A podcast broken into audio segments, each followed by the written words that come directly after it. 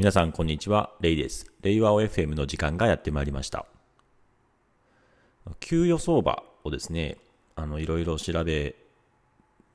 ることがですね、定期的に行っているんですけれども、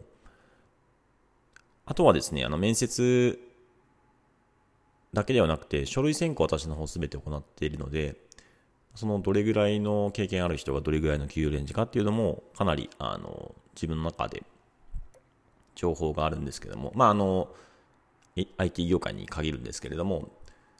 その上で最近、あの、エンジニアのですね、あの、給与相場の中でも、特にミドルクラスと呼ばれる、えー、人ですね、3年から5年ぐらいで、えー、まあ、フルスタックではないけれども、まあ、あの、一定、業務をですね、独力で行うことができて、まあ、リーダーリーダーっていうまでは、あの、確率もちろんしてな、してはいないんですけれども、リーダー業務の一部も行っているというような、まあ、中堅みたいな感じですかね。ミドルクラスのエンジニアに関してはですね、大体給与相場が上が上がっているというかですね、以前まではスタートアップなどはあの結構給与レンジは低い状況だったんですけれども、最近その資金調達がしやすくなったっていうことと、まあ、エンジニアがやっぱりそのプロダクト開発によってはとても重要なので、えー、まあ、採用し、力入れていくっていう意味でもですね、あの、給与レンジを上げている企業がかなり多いんじゃないかなっていうふうに思っています。で、まあ、コロナのまた影響もあってですね、あの未経験とかのエンジニアの採用を手控える企業もあの増えていて、そのミドルクラスのエンジニアに、え、まあ、採用のニーズっていうのが集中しているような、集中したような印象もありますね。その結果、こう、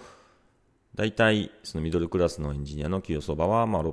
あ、最低600以上みたいな形のイメージになってきているかなというのは感じてます。その上で、まあ、それが、また、だんだんそれがさらに上がっていくんじゃないかなっていうふうにも感じているので、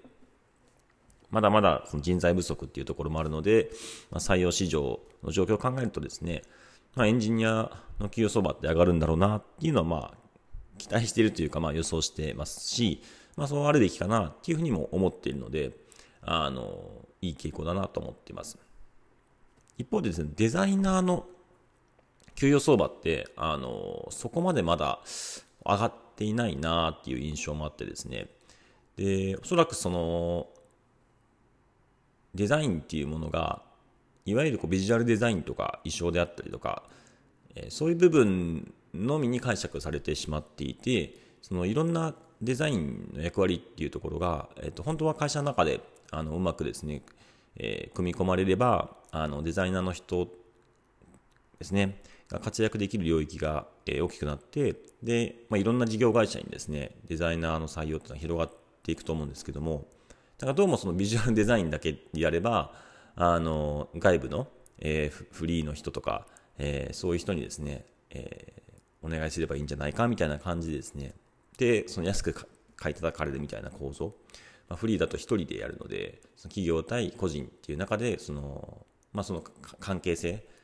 力関係の中でどうしても安く買い叩かれるみたいな、なんかそういう構造ですよね。に埋め込まれてしまっていて、なぜかこう、デザイナーの給料、給与相場ってちょっと安いのかなっていうふうに感じていますが、それをちょっと組み替えていって、えー、まあ、いわゆるそのデジタルトランスフォーメーションというか、えー、DX を行う中で企業が内製化していく中でエンジニアの採用を行って内製化していく、内製開発をしていくのと同様に、そのデザインっていうものがですね、えー、企業の中で、えー、あらゆる組織で、企業の中のあらゆる組織、チームでこうデザインというものがこう、え、活用される状態を作っていく上では、やっぱりデザイナーっていうのは非常に重要になっていくので、まあ、本当はもっとこう、もっともっと採用した方がいいですし、まあ、デザイン組織っていう文脈で、今企業がですね、そういうデザイナー採用を進めているっていうのもあるので、もうちょっとしていくと、あの、デザイナーの給与相場っていうのも上がっていくんじゃないかなとは思ってますし、上がっていくべき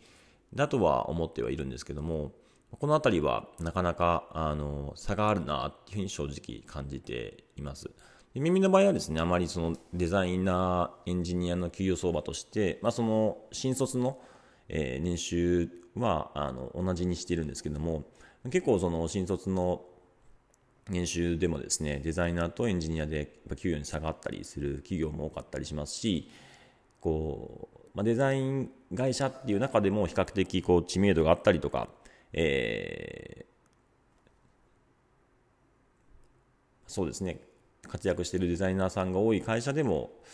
比較すると給与レンジが低いなっていうところもあったりするので、このあたり全体的にもっともっとこう上がっていければなと思っておりますし、耳自体もですね、給与水準を上げていこうっていう方針を掲げているので、まあ、その中でですね、えー、